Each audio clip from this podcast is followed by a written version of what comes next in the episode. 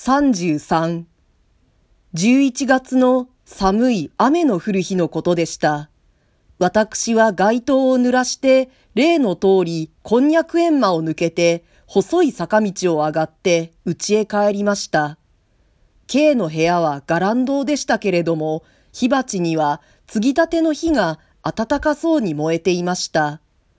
私も冷たい手を早く赤い炭の上にかざそうと思って、急いで自分の部屋の仕切りを開けました。すると私の火鉢には冷たい灰が白く残っているだけで、火種さえ尽きているのです。私は急に不愉快になりました。その時、私の足音を聞いて出てきたのは奥さんでした。奥さんは黙って部屋の真ん中に立っている私を見て、気の毒そうに街灯を脱がせてくれたり、日本服を着せてくれたりしました。それから私が寒いというのを聞いて、すぐ次の間から K の火鉢を持ってきてくれました。私が K はもう帰ったのか？と聞きましたら、奥さんは帰ってまた出たと答えました。その日も K は私より遅れて帰る時間割だったのですから、私はどうしたわけかと思いました。奥さんは大方用事でもできたのだろうと言っていました。私はしばらくそこに座ったまま所見をしました。うちの中がしんと静まって誰の話し声も聞こえないうちに初冬の寒さとわびっさとが私の体に食い込むような感じがしました。私はすぐ書物を伏せて立ち上がりました。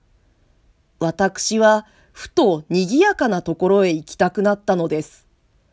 雨はやっと上がったようですが、空はまだ冷たい鉛のように重く見えたので、私は用心のため、蛇の目を肩に担いで、砲兵交渉の裏手の土塀について、東へ坂を降りました。その自分は、まだ道路の改正ができない頃なので、坂の勾配が今よりもずっと急でした。道幅も狭くて、ああ、まっすぐではなかったのです。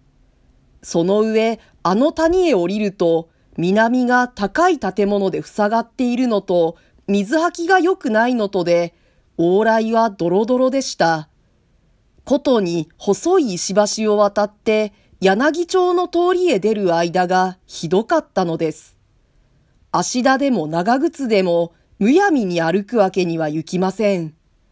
誰でも道の真ん中に自然と細長く泥がかき分けられたところを五章大事に辿っていかなければならないのです。その幅はわずか一二尺しかないのですから、手もなく往来に敷いてある帯の上を踏んで向こうへ越すのと同じことです。行く人はみんな一列になってそろそろ通り抜けます。私はこの細帯の上で、はたりと K に出会いました。足の方にばかり気を取られていた私は、彼と向き合うまで彼の存在にまるで気がつかずにいたのです。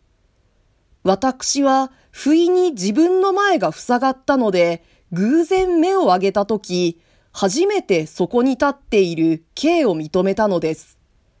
私は K にどこへ行ったのかと聞きました。K はちょっとそこまでと言った義理でした。彼の答えはいつもの通り、ふんという調子でした。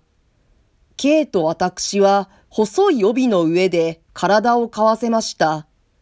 すると K のすぐ後ろに一人の若い女が立っているのが見えました。近眼の私には今までそれがよくわからなかったのですが、K をやり越した後でその女の顔を見ると、それがうちのお嬢さんだったので、私は少なからず驚きました。お嬢さんは心持ち薄赤い顔をして私に挨拶をしました。その自分の即発は今と違ってひさしが出ていないのです。そうして頭の真ん中に蛇のようにぐるぐる巻きつけてあったものです。私はぼんやりお嬢さんの頭を見ていましたが、次の瞬間にどっちか道を譲らなければならないのだということに気がつきました。私は思い切ってドロドロの中へ片足踏ん込みました。そうして比較的通りやすいところを開けてお嬢さんを渡してやりました。それから柳町の通りへ出た私はどこへ行っていいか自分にもわからなくなりました。どこへ行っても面白くないような心持ちがするのです。私は羽の上がるのも構わずにぬかるみの中をやけにどしどし歩きました。それからすぐ家へ帰ってきました。